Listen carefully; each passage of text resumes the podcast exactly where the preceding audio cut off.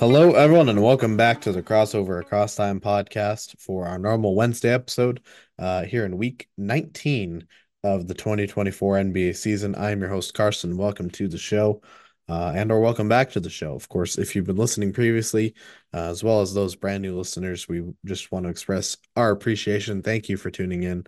Um, yeah, we're back to to normal schedule. We've got, uh, of course, summaries from the last couple of nights of action, uh, as well as the latest news. Then we'll get into a couple of the game segments. We'll actually do both, uh, 20 guesses as well as Justin's showdown, simply because it's been quite some time since we've done either of those segments. Um, and then we'll also talk uh, touch on a weekly prediction as well before we wrap up the show. It'll be a little bit shorter than our uh, our two hour episode from Monday. Um, it seems like we do that a lot with our Monday episode. Um, of course, we're looking to make it a little bit more even across the uh, the three episodes in the week, so that we don't have Monday be two hours or you know even longer sometimes, and then Wednesday and Friday are, are shorter episodes. We're looking to balance that.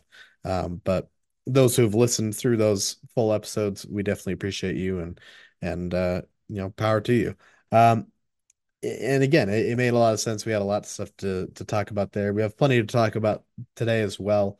Um, before we jump into the game, so wanted to share a quick thought. I was thinking about the craziness of the West playoff race um, as I was doing the prep work for today's episode, and I was curious about, especially the fact that the top two teams in the West right now, the Timberwolves and the Thunder, uh, are teams that were play in picture teams last season.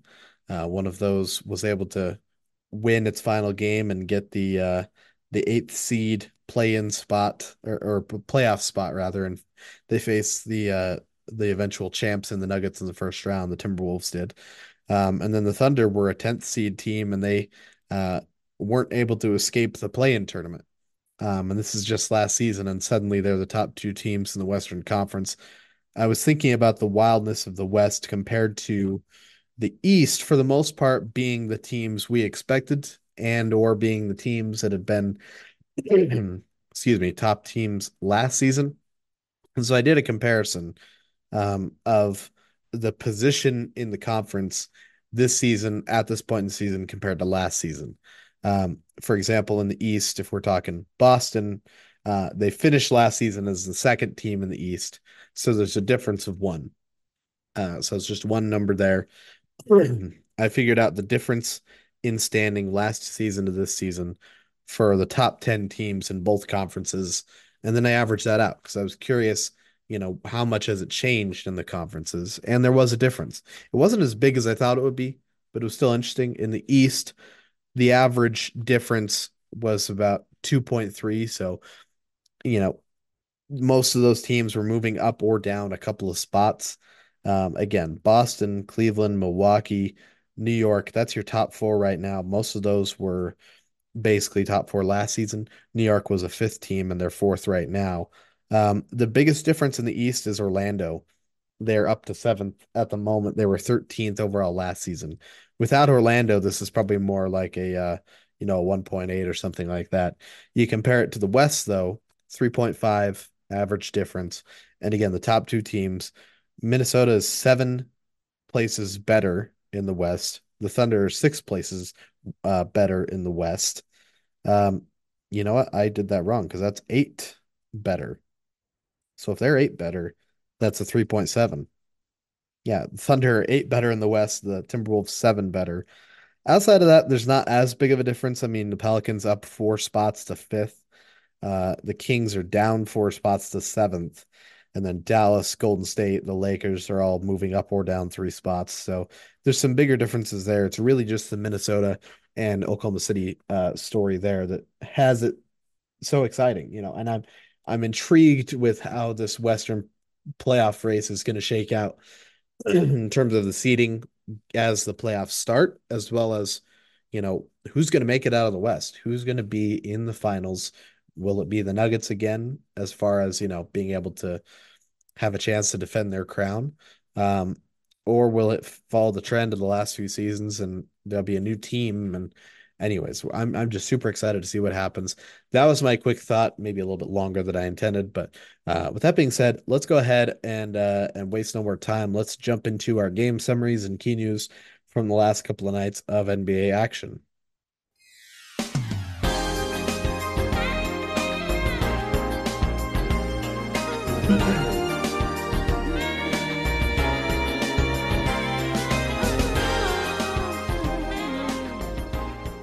All right. Again, five games picked out for you that we'll dive into in depth. We're going to start with one game from Monday night. There was only four games total played on Monday night. And we're starting with uh, another controversial finish, this time in the Knicks' favor. And it's interesting. We have an update on that Knicks protest of the Rockets' loss. Um, but this time, you know, tables were turned in terms of the Knicks seemingly, arguably getting uh, a favorable outcome in terms of a controversial um, officiating situation, and we'll get into that in just a moment. Um, the the straight numbers are this: the New York Knicks won at home versus the Detroit Pistons, one thirteen to one eleven. Your final score, narrow game. Pistons very much had a chance to win this game, and we'll dive into that a little bit more in detail. Um, down to the wire game, especially in the fourth quarter. Um, Knicks had brief double digit leads throughout the second and third quarters, but the Pistons had fought back they had led um, multiple times in this game, nine lead changes. And again, it was within a, just a possession for the last few minutes, really, um, anyone's game at the at the close of this one. Uh, Knicks come out on top, as we said. They they had the better assist game and less turnovers in this one, but the Pistons shot much better from the floor in all aspects. So uh, you know, really kind of evened out in those categories. When it comes to box score, um, the Pistons were led by Cade Cunningham, 32 points, eight assists, five rebounds. He's looking strong again after uh, some missed games. Um, I want to say it was more than a month ago, but I haven't seen a lot of the bigger numbers lately. But he's he's back with some some higher scoring games. Five of seven from three point range. He was in that game, and he made seven of his eight three point attempts or free throw attempts rather. So strong game for Cunningham. Uh, their next leading scorers were both Jaden Ivey with 14 as well as Quentin Grimes with 14. Uh, Grimes coming off the bench in this game. Uh, then they got 12 points from Simone Fontecchio and 11 points, 16 rebounds for Jalen Duren. He continues to impress on the glass. Meanwhile, for the Knicks, they were led by Jalen Brunson, 35 points and 12 assists, along with two steals. He continues to show the elite point guard play. He didn't shoot that well, especially from three, three of 11 from three point range, about 27%, but he was 10 of 11 from the free throw line. Uh, still very good performance all around.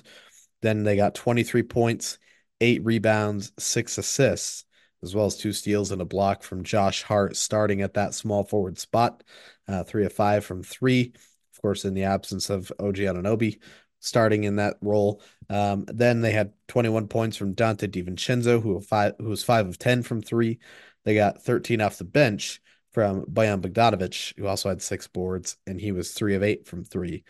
So Knicks had some some bigger individual scoring games. Um, Pistons a touch more well spread. I mean, obviously, more guys in double figures, but also they had you know three or four guys with you know eight points, seven points. Um, the Knicks, outside of those double figure scores, didn't have a lot of other scoring, so that kind of made up the gap. Um, by the way, for the Knicks, Precious Achiuwa, eleven boards, two steals, two blocks for him in that game. Uh, so good all round inside presence there. Um, but again, the the story with this game is about the final f- few minutes.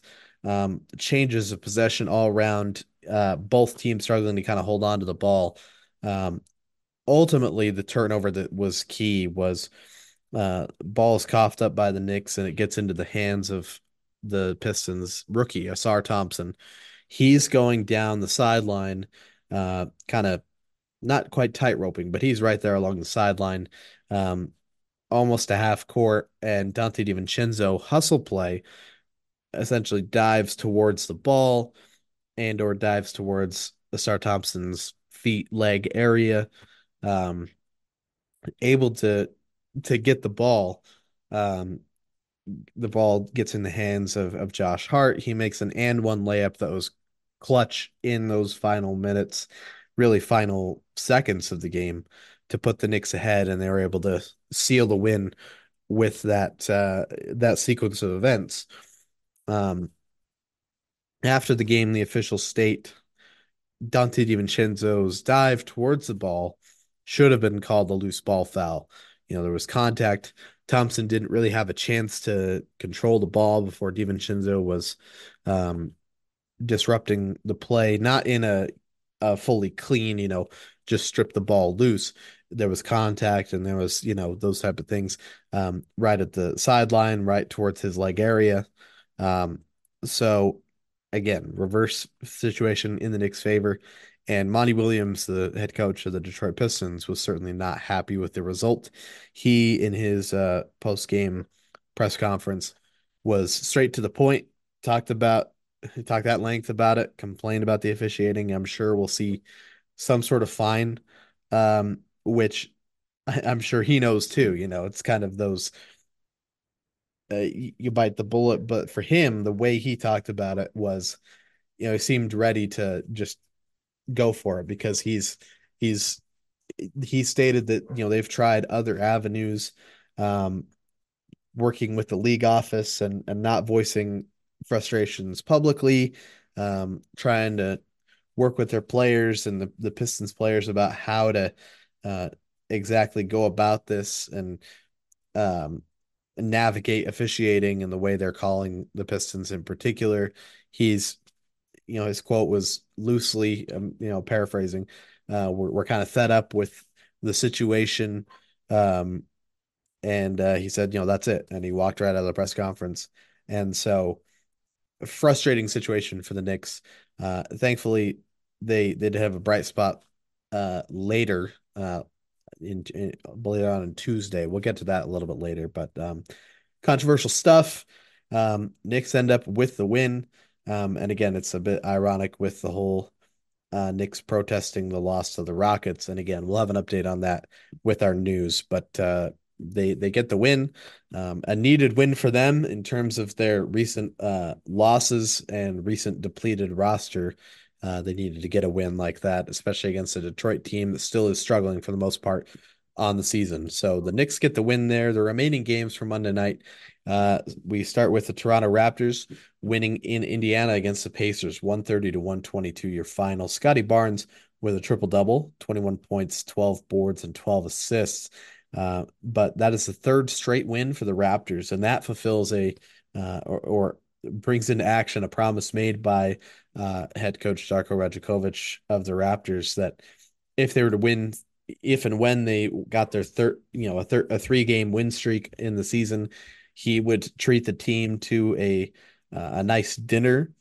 The Raptors apparently voted for a pizza party, um, and so we'll see which of those ends up happening. Whether it's a, a nice dinner, uh, you know, fancier, or if it's pizza um, for the Raptors. So congratulations to them for that milestone. And it's cool to see those, you know, team camaraderie things and and you know building back a culture of of winning and and whatever kind of labels you want to throw on it. Um, I like Rajakovic. Um, really gotten to see a lot of his personality this year as a coach.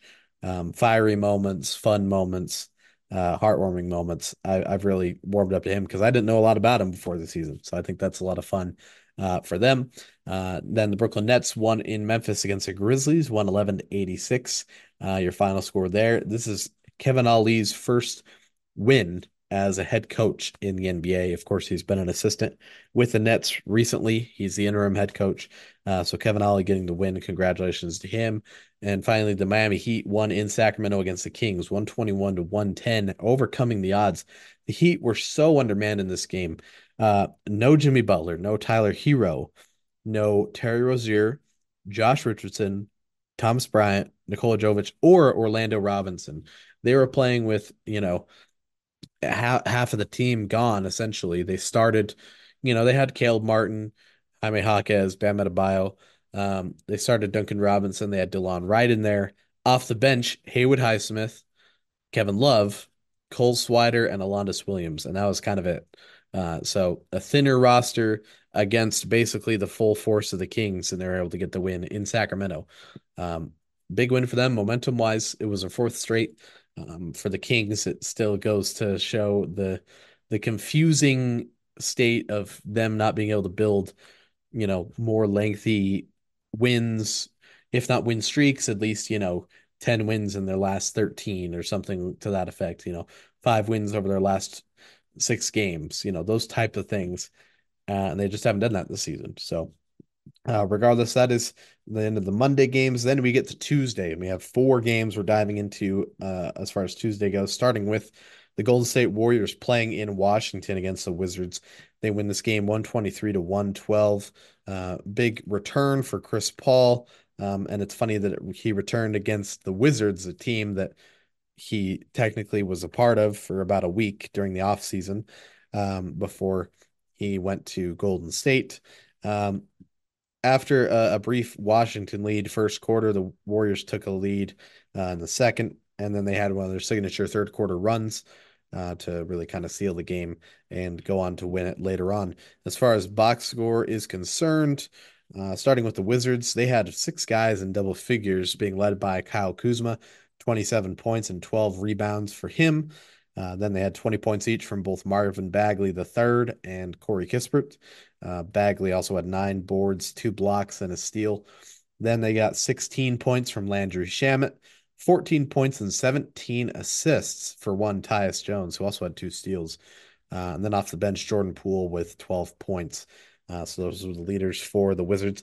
Meanwhile, for the uh, Golden State Warriors, it was Klay Thompson leading them in terms of scoring. He comes off the bench lately, 25 points for him. They're four and one since Klay Thompson has been coming off the bench. So it seems it could be um, the right button to push for this team to start uh, winning a little bit more consistently. They've done that over the last few weeks. Um, Jonathan Kuminga, 21 points for him.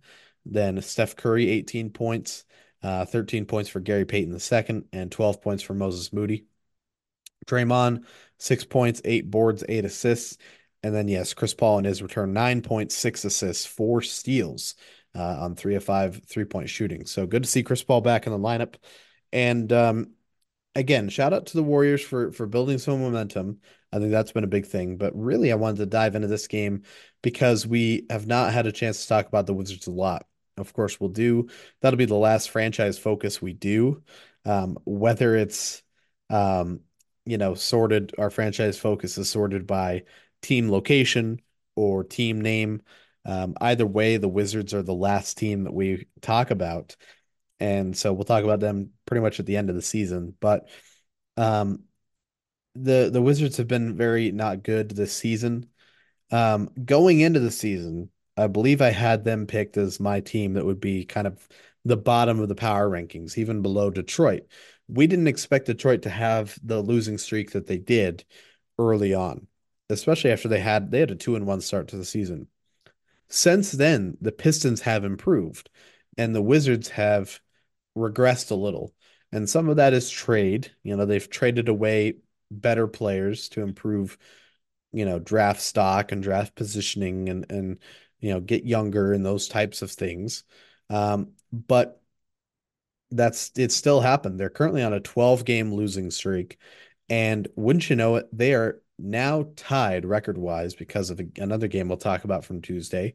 They're tied with the Pistons in the East, a 9 and 49 record, which is surprising that they were able to tie after all that. Um, it's concerning for the Wizards this season. Um, again, for their sake, if they're getting more draft positioning, it the idea as well. It'll pay off later, of course, with high draft picks. And I don't hate the the Wizards roster in terms of players with potential.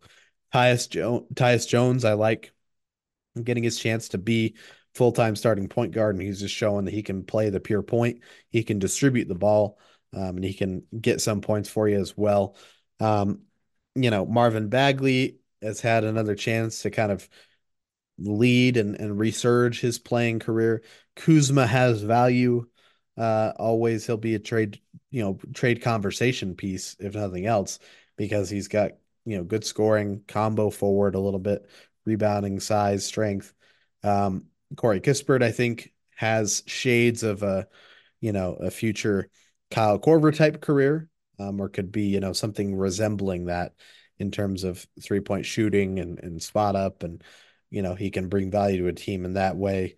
Um, outside of that, though, there's a lot of question marks. The Jordan Poole thing, I think, has been discouraging in, in a big way. They thought maybe they could bring in Jordan Poole and he could be have a chance to flourish as a, a star of a team or a leader of a team. And he really has struggled shooting the ball, one of the more inefficient seasons um, in recent memory. He's gotten booed by the Washington faithful. They have, it really hasn't been a great fit. They haven't gelled.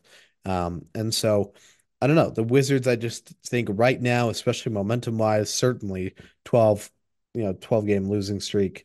They, um, you know, they're going the opposite direction of the Pistons in terms of the Pistons having gotten more wins over the last couple of months than they had for you know the the first half first not first half but first uh third of the season and so I don't know just wanted to comment on that a little bit more um Wizards concern me in terms of them finishing at the bottom of the East when the Pistons, it seemed, would be that clear team to finish uh, at the bottom of the East. But otherwise, that was the main thing uh, to focus on with that game. We'll next jump into um, maybe the the biggest game of last night's action, and certainly the biggest highlight from the last week or two. Um, Max Strus game winner. We're talking Cleveland Cavaliers hosting the Dallas Mavericks. Um, big takeaway, of course, the Cleveland Cavaliers won this game 121 to 119. Um, we'll real quick run through the flow of the game, basically. Um, back and forth game after a huge Cleveland second quarter lead. Um, Mavericks took the lead again, uh, and then it was back and forth. 24 lead changes in the game as a whole. Um, Mavericks led by uh, about 10 points with five minutes to go ish from that point, Max Strus goes on a tear. Um, in total, in the last four minutes of the game, he had five three pointers made. Then in the last minute or two, Donovan Mitchell hits a couple big threes as well. Their combined efforts, they're able to chip the lead down. They take a lead, they have a chance to win it. Suddenly, Dallas gets a you know Luka gets a great pass into Washington for a, a layup, and this is at a point where Cleveland has no timeouts. They've used the timeouts to to get themselves close. Uh, you would imagine, and so Dallas leads by one now after a layup. There's a couple seconds on the clock, no timeout. Max Strus takes the uh, the ball out of bounds, throws it to Evan Mobley for the inbounds. Mobley throws it right back to him, and he throws and and Strus throws up a beauty of a, a desperation shot. It was long and certainly it was not the normal form, but it it was almost the normal form. Able to get a great release on it, balance, definitely putting a lot of body as well as leg. Normally the jump shot is a lot of the leg um, in terms of the power, but he he had to put a lot more into it to get it close, and he didn't just get it close. He swished it pure to hit one of the more exciting game winners I can remember, certainly over the last couple of months, um, in terms of the the length and the timing and the no timeouts. Um, phenomenal shot. It was a 59 foot shot for Max Strus to win the game. Again, five threes in the final four minutes, finished with 20 something points, and we we can get into the the box scores to get those exact numbers. Huge win. They overcame for the Dallas Mavericks a combined 75 points from Luka Doncic and Kyrie Irving. Luka, 45 points, 14 assists, nine boards, and three steals. He was 6 11 from three. I mean, another phenomenal Luka stat line. And then Kyrie had a great game too 30 points, six boards, three assists, uh, a steal, and a block. And he was 5 of 8 from three. So both those guys, killer. What killed the Mavericks potentially from having a chance to to just steal the seal the win fully. Um, outside of Luka and Kyrie, not a lot of other offensive production. Um, Luka and Kyrie both shot 50% or more from the floor, and they shot well above 50 from the three point line. As a team, the Mavericks shot 42% from three. So outside of Luka and Kyrie, the rest of the guys couldn't hit a lot of three point shots. Um, and there just wasn't a lot of scoring, anyways. PJ Washington, the next leading scorer for the Mavs, with 11, as well as three steals. Um, and then it was, you know, Dereck Lively with nine. Um, just not able to spread out the the scoring enough. For the Cavs, meanwhile, um, they had five guys, six guys rather, in double figures. Um, Donovan Mitchell led them in scoring 31 points, seven boards, six assists. He was seven of 11 from three. Max Strus was seven of 10 from three. 21 points total on the game. They got 19 from Jarrett Allen with nine boards, 12 points, nine boards, seven assists for Evan Mobley, 11 points off the bench for Caris LeVert, and then 10 points off the bench for the minivan, Georges Niang. Um, just a better all round team performance. Uh, the Strus game winner, that was the second longest game winner since 1997.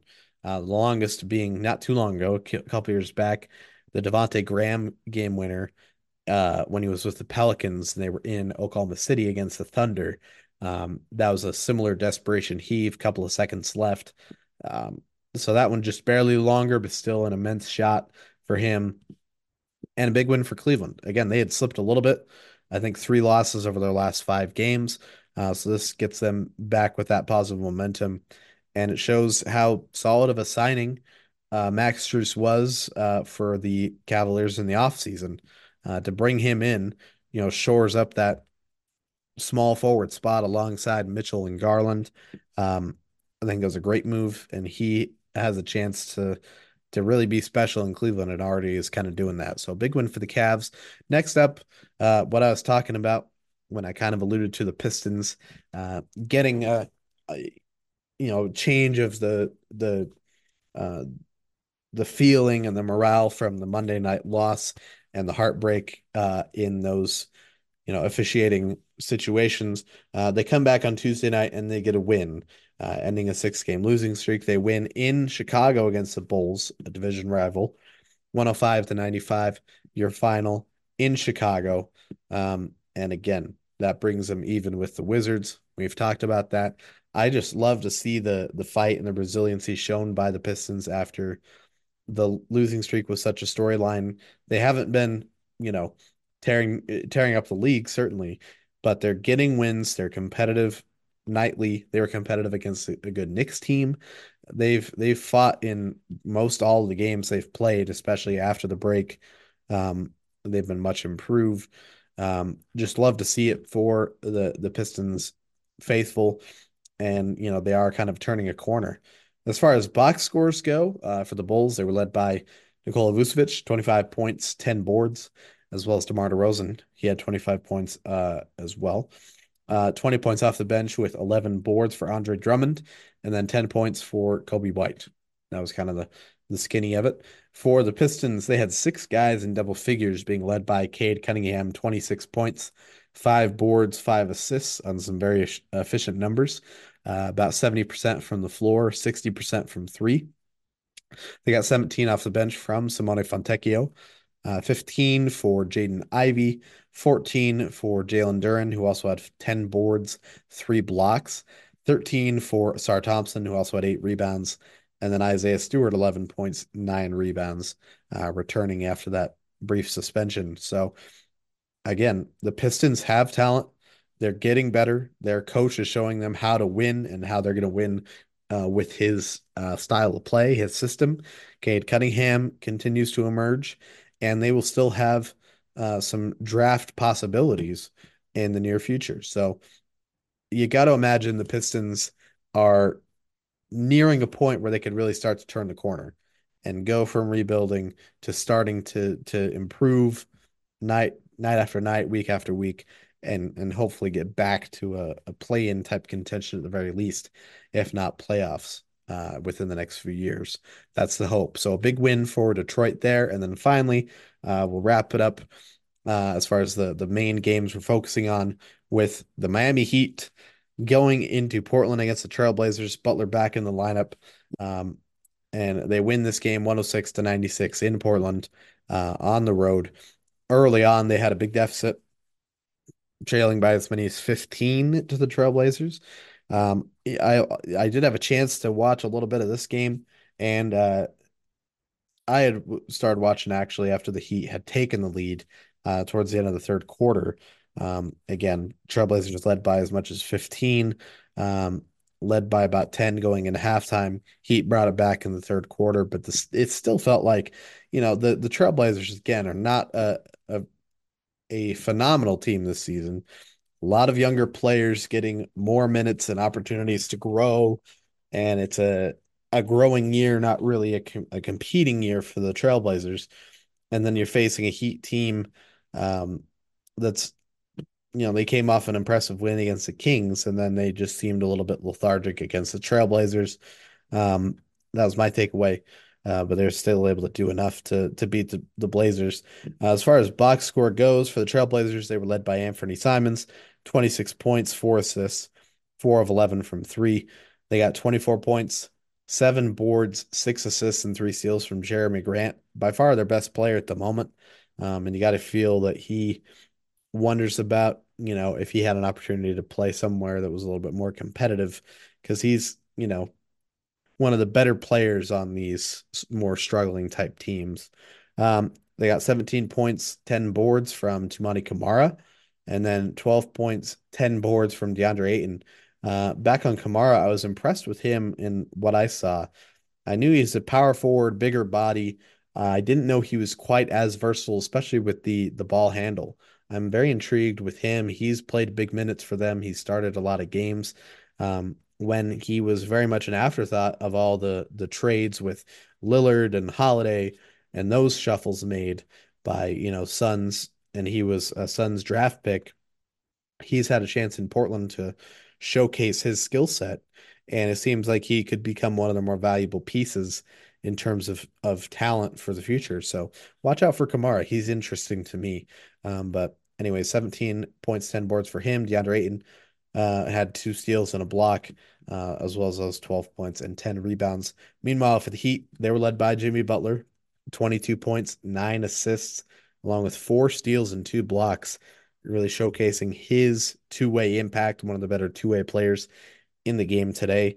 They got 19 points from Terry Rozier, a couple of you know big shots down the stretch. I remember uh, a, a big three as the Blazers were starting to build back momentum. Um, he also had two blocks and a steal. Uh, Duncan Robinson had 17 points with two steals, and then Bam Adebayo 13 points, nine rebounds, as well as a block. So, um, and neither team really lighting it up um, in terms of total offense, but the the Heat um, balanced scoring. And another note for the Trailblazers, they had three guys with no points, whereas the the Heat, everyone that played scored.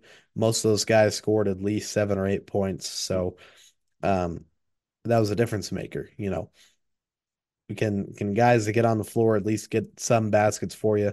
Um, the Heat were able to do that. Trailblazers not fully able to do that, and that made up the difference for the Heat. This is their fifth straight win, and that was able to catapult them up into the fifth spot in the Eastern Conference. You know, it seemed like just a week or two ago they were, you know, hanging around in the very much in the play-in picture, eighth or ninth, um, and they've been able to string a win streak together, and suddenly they move back up.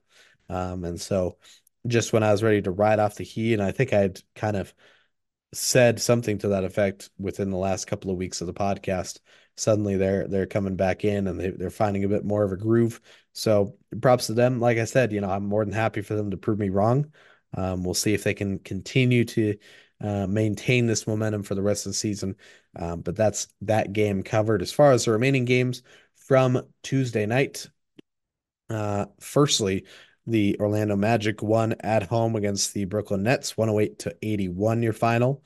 Uh, the New Orleans Pelicans won in New York against the Knicks, 115 to 92. The Boston Celtics won at home against the Philadelphia 76ers, 117 to 99, your final. Tatum with a near triple double, 29 points, 11 boards, and eight assists. That's Boston's ninth straight win, which ties the league best this season. Four other teams have had a nine game win streak uh, the Cavaliers, the Clippers, the Knicks, and the Magic. Of course, the Magic's the first to do that uh, this season, but the the Celtics rather have the chance to be the first team this season to have a double digit win streak. We'll see if they can do that. Their next game is on Friday, if I'm not mistaken. Um, then the Atlanta Hawks won at home against the Utah Jazz in John Collins' return to Atlanta. The Hawks are victorious 124 to 97, your final. Uh, Jalen Johnson double double, 22 points, 13 rebounds for him. Uh, the Milwaukee Bucks won big at home against the Charlotte Hornets, 123 to 85. The uh, Minnesota Timberwolves won at home against the San Antonio Spurs, 114 to 105. And uh, finally, the Oklahoma City Thunder won at home against the Houston Rockets, 112 to 95. Your final score there. Um, with both of those wins, the Timberwolves and the Thunder wins, they maintain their status as being tied for the lead in the West. The Timberwolves, of course, have the slight edge with the uh, better divisional record, but they're both 41 and 17 overall records, uh, winning just under 71% of their games this season. So uh, that is the end of the the game summaries. We'll also touch on key news. Not a lot of news items. Firstly, some transactions uh, for the Detroit Pistons forward center Mike Muscala is reportedly finalizing a contract buyout. Um, and of course, he's interested in a myriad of contending teams. Uh, no real specifics on what teams he's interested in, but we'll have to see what happens there in terms of where he'd sign, what how much of a factor he'd be in terms of minutes. Um, it'll be interesting to see. But then also, the Charlotte Hornets have signed forward Aleksej Pokusevski. Of course, he was a bit of a surprise waive by the Thunder. Uh, he lands now in Charlotte with a chance to see if he can, you know, scratch back some minutes and get back into a consistent role in the league. And then finally, as we mentioned, an update on the Knicks protest. Uh, they were denied. The protest of that February 12th loss to the Rockets has been denied by the NBA. Uh, the reasoning is the Knicks didn't demonstrate a misapplication of playing rules. Um, what was clear, of course, it was known, as was stated by the officials following the game, it was a officiating mistake, but that isn't enough to turn over a game. There has to be um, um, an egregious mis uh, misapplication of playing rules, as it states, for there to be reason to do the ex the extraordinary, as it says in the official NBA communications report, um, and you know accept or approve a protest to then figure out well you've got to replay the last few minutes the the, the game as a whole whatever it is. So that was denied. And again ironic with the whole uh, Knicks Pistons thing but I guess karma can kind of go go around come around. Um, they didn't get the karma with the Rockets loss but they got the karma with the Pistons win. So it is what it is. Net neutral I suppose um, we'll see how the karma goes for the Rockets and the Pistons uh, as the other ends of those situations. But that is it for our news. And again, that's it for our game summaries as well. So we're all caught up on our action. Let's go ahead and shift focus into uh, our latest edition of the different game segments we have. Firstly, 20 guesses, and then also Justin's showdown.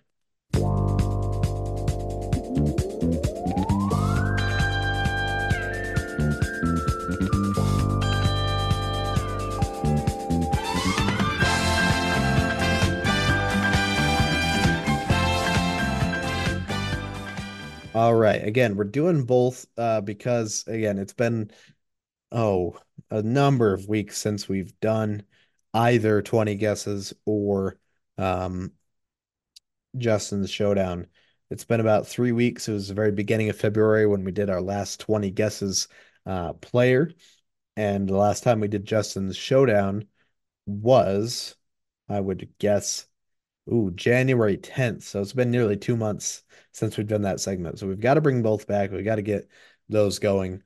And we're starting with um, 20 guesses. So again, normally the way this works is if we have Wyatt or Justin on the, on the show, our co hosts on various days, um, if one of them is on the show and we do 20 guesses, one of us picks one player each and we read the career stat line, career stat line for that player to the other person and they have 20 guesses to try and figure it out. It's kind of like, uh, you know, a bit opposite of 20 questions, if you will. Uh, but they have 20 guesses to see if they can get that player. With each guess, there's a slight hint that can be given out. Like, let's say the other person guesses a player that played for the same team. You could say, well, no, it's not that player, but hey, they played for that same team in their career. Um, so there's hints along the way, and then there's there's lifelines um, as far as you know, career accolades, teams they played for, things of that nature. So it's a lot of fun to do. We haven't unfortunately been able to do it um, with the two person format, the normal format on the podcast for a little while. So what we've been doing instead is I give you the listening audience the career stat line for the player. Um, we have some additional additional notes. You know, we'll give you kind of one of the lifelines as well. And then we have it posted on our social media platforms, and you can try and tell us there who you think the player is. Um, and then, of course, the, the following day or days will reveal who the player was that we had in mind. Um, today's player, we're going with a throwback, and we'll say right away that this player is from the very early days of the NBA um, and its leagues that formed it, the BAA and the NBL. This player played within the first 15 years of that league history.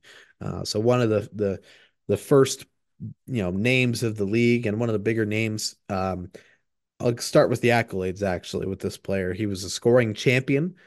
He was a four-time all BAA slash all NBA player. Of course, made both all BAA teams and all NBA teams. Uh, so he's right at the very beginning. Um, he was a two-time All-Star, and he was also a BAA champion. So a champion uh, within the first few championship teams of the combined league history. So that is a lot of clues that can steer you in the right direction. But then again, these are teams and players that um, are a lot less, you know, well known and well talked about um, in NBA fan circles, certainly. Uh, finally, the stat line for this player for their career. Uh, career averages 16.4 points per game, 5.3 rebounds per game, 1.2 assists per game. With these percentages, he shot 30.2% from the floor for his career and had a 76.6% free throw percentage for his career. Um, again, those percentages seem not great, but we're talking about a different era. We're talking about 40s, 50s into the early 60s, even, you know, 30% was still not completely terrible. It could be effective in a number of those years. So again, career averages 16.4 points, 5.3 rebounds, 1.2 assists, shooting about 30% from the floor and 76, 77% from the free throw line. That is the career stat line for an early uh, standout in the league's history, NBA and, and BAA. We'll have this posted on the social media platforms on uh, you know Instagram, Twitter, and Facebook. You search crossover across time on there, you should be able to find us and uh, tell us who you think it is, and we'll have the answer posted within the next day or two uh, to to follow up on it. So that is our 20 guesses player. And now we'll jump into the second of the game segments. This one a little bit easier to do as one person. We're doing Justin's showdown, and it's named Justin's showdown because again, our co-host Justin was the one who brought this idea first up as far as you know, let's pick some teams in the NBA's history, two teams and compare them. Who do you think would win? What's the matchup look like? Uh, you know, if it's a series, what does it look like?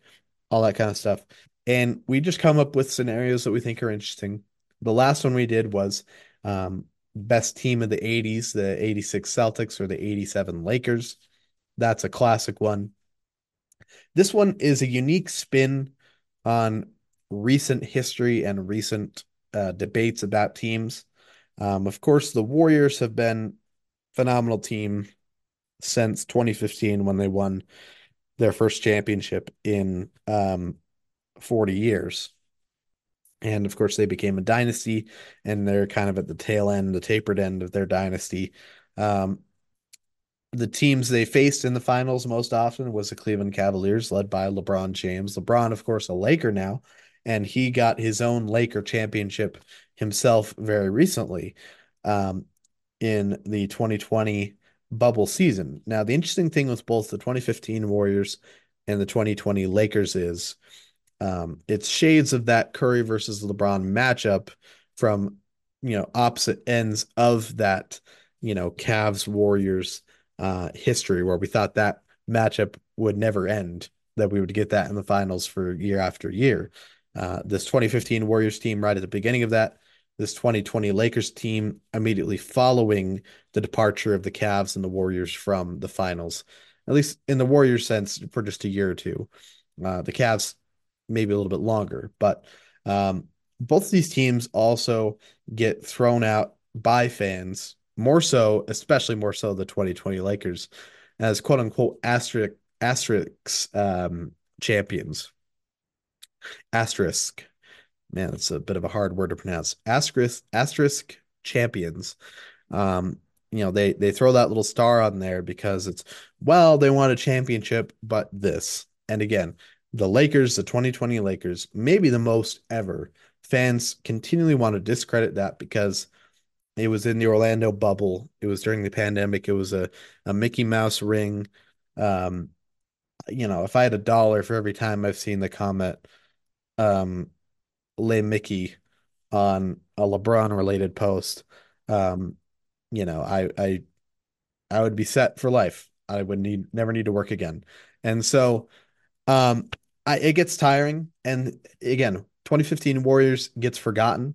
Um, but at that time, there was, you know, plenty of critics that said, well, you know, every team the Warriors faced in the playoffs, uh, including the finals, had an injured star caliber player.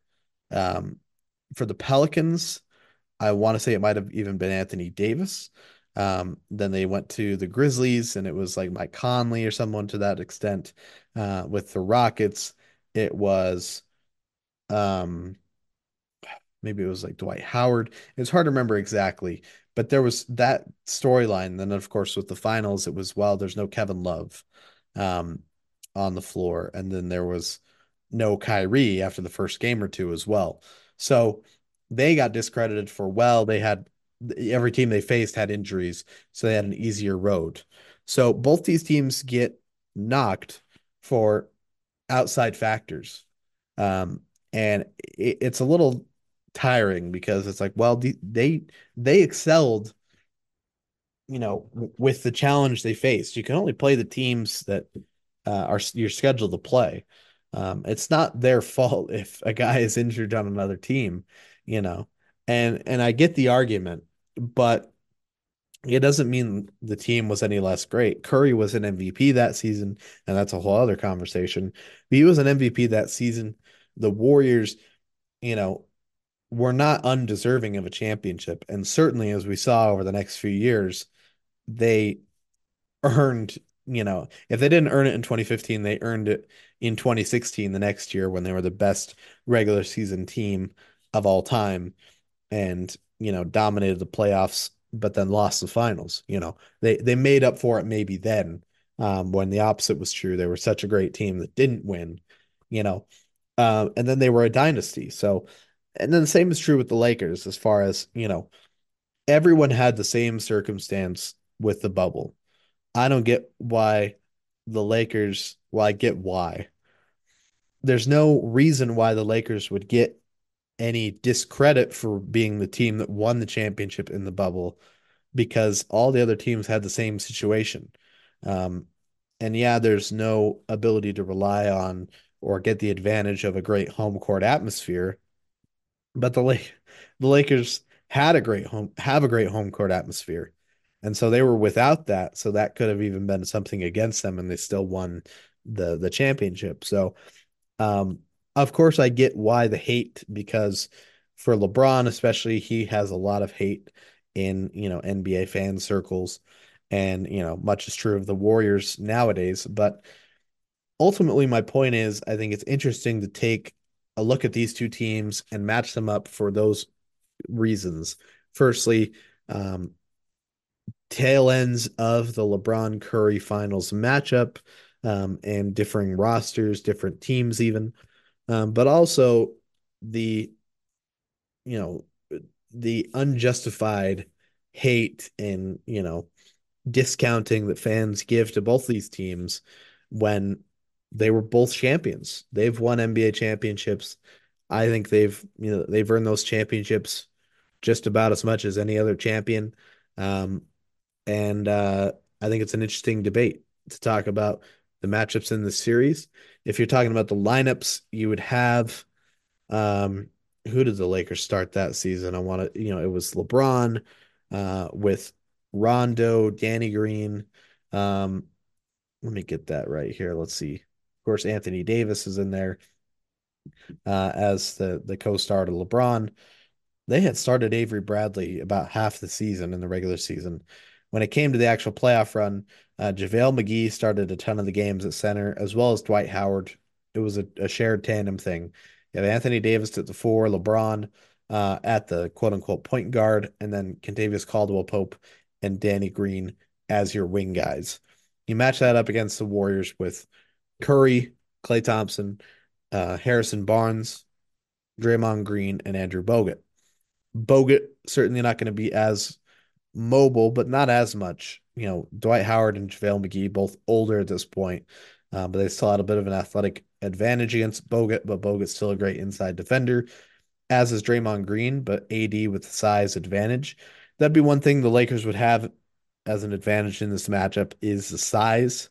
Um, but shooting wise, certainly the Warriors would have a strong advantage. Um, Lakers had some shooting.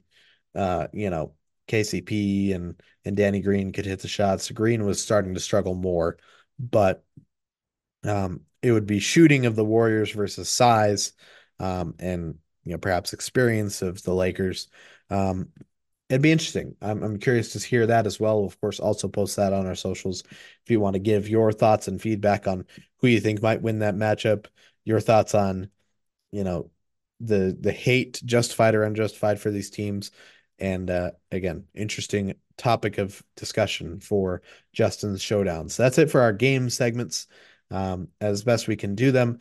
We'll real quick give you our weekly prediction as well, my latest weekly prediction before we uh, start wrapping up the show. And I'm going to go a little bit more bold. You know, um, it feels like over the last several weeks, um, whether it's me or it's Wyatt, our weekly predictions haven't been super bold or they've been very broad strokes. Oh, the the West is going to have these teams and it's going to be close. Um, you know, this seeding in in this conference. Um, I wanted to go a little bit more direct, a little more straightforward, and a little bit more bold. I was looking at players today. The award race conversation is going to be a big part of this these last few weeks. With Embiid out, the topic of who wins the MVP this year is certainly as it is even you know when Embiid's playing it still would have been the conversation. We always want to know who's going to be the MVP. And um, with Embiid out of the picture, I'm going to lay down my prediction for who wins the MVP. Shai Gilgeous-Alexander will win the 2024 Michael Jordan MVP award. I'm picking Shai because what I, you know, a big part of it is what I outlined at the very beginning of the show. The Thunder have improved eight spots in the Western Conference, the Wild West. You know, there's a myriad of teams that are vying for contention within the Western Conference. Thunder are tied for the top of the West. Shai Gilgeous-Alexander leads the league in 30 point games. He's, you know, a top five, top three, top one scorer in the NBA with averages, with 30 point games, sensational scoring. But it's a lot more than that. He's been a great distributor with good efficiency. He's defensively been very impactful. He's athletic. He grabs boards. He does everything you need to in a team concept, and he's the star of that team that team would be lottery bound, you would think. It's hard to know for sure. Um, but the team so young um, that's still growing and those guys are coming to their own. Shai Gilgeous-Alexander playing at that MVP level has allowed the rest of the team to flourish around him, and they suddenly have become a contending team. And SGA you got to think is certainly in the top five names of the MVP race. I don't think that's would be a hot take at all. And it's really not even that hot. It's not that bold, but I think it is bold to say this player will win the MVP, especially this year where you know, we had so much on Embiid, you know, being the front runner, and now it's like, well, who was the next guy up? So it's an interesting situation. I think it's SGA. I think he will win it, and uh, that's my prediction. I'm I'm sticking with it, and we're gonna go ahead and wrap up today's show with our this day in with uh, this day in history fact for you. Uh, we're going back to February 28th of 1987. On this day in history, Los Angeles Lakers broadcaster Chick Hearn called his 2000th consecutive game for the club, a streak spanning 22 years, going back to the uh, the 60s. Um, of course, a legendary broadcaster, one of the greats in NBA history, uh, recognized in the rafters for the Lakers. Phenomenal stuff. And in the rafters of the Staples Center slash crypto.com arena. That's one last point I wanted to touch on before we wrap up the show. Tonight, the uh, Clippers will face the Lakers. Um, I believe the Clippers are the technical host team in that matchup. And that's even more um, pertinent because, as we know and as we've mentioned, next season, the Clippers will be playing in their brand new arena, the Intuit Dome, uh, the first time in a while since the 90s um, that the two teams, the Clippers and the Lakers, will play in separate arenas. They'll go back to that. That was the case for a lot of their history. And so, um, talking Lakers, it's a little bit relevant, but just wanted to touch on that fact. Um, tonight, the last game that the Clippers will host the Lakers, as both of them are the teams in crypto.com arena. With next season, they will actually be, you know, home and away teams, even if it's, you know, 10, 20 miles away. If that, um, it's still there's still that distinction. So I thought that was fun and just wanted to make sure I touched on that before we finish up today's show. Uh, that should be it for us. Again, thank you all for listening. We we can't thank you enough. We'll be back on Friday for another packed episode. We've got, of course, the summaries and the news from Wednesday and Thursday's games. We'll do our latest franchise focus. This time we're talking the Orlando Magic. We'll also get a little bit more in depth with Fantasy Fridays. The trade deadline for us is, um, I want to say it's today actually. Um, no, March 1st at 12 p.m. Eastern Standard Time. So Friday, the trade deadline, um, midday, it approaches basically. So we will be recapping anything that may have happened with our trade deadline in our fantasy league. We'll check in on predictions as well and then uh, forecast games for the weekend. But otherwise, that's it for us. Thank you for listening, and uh, we will be back with you on Friday.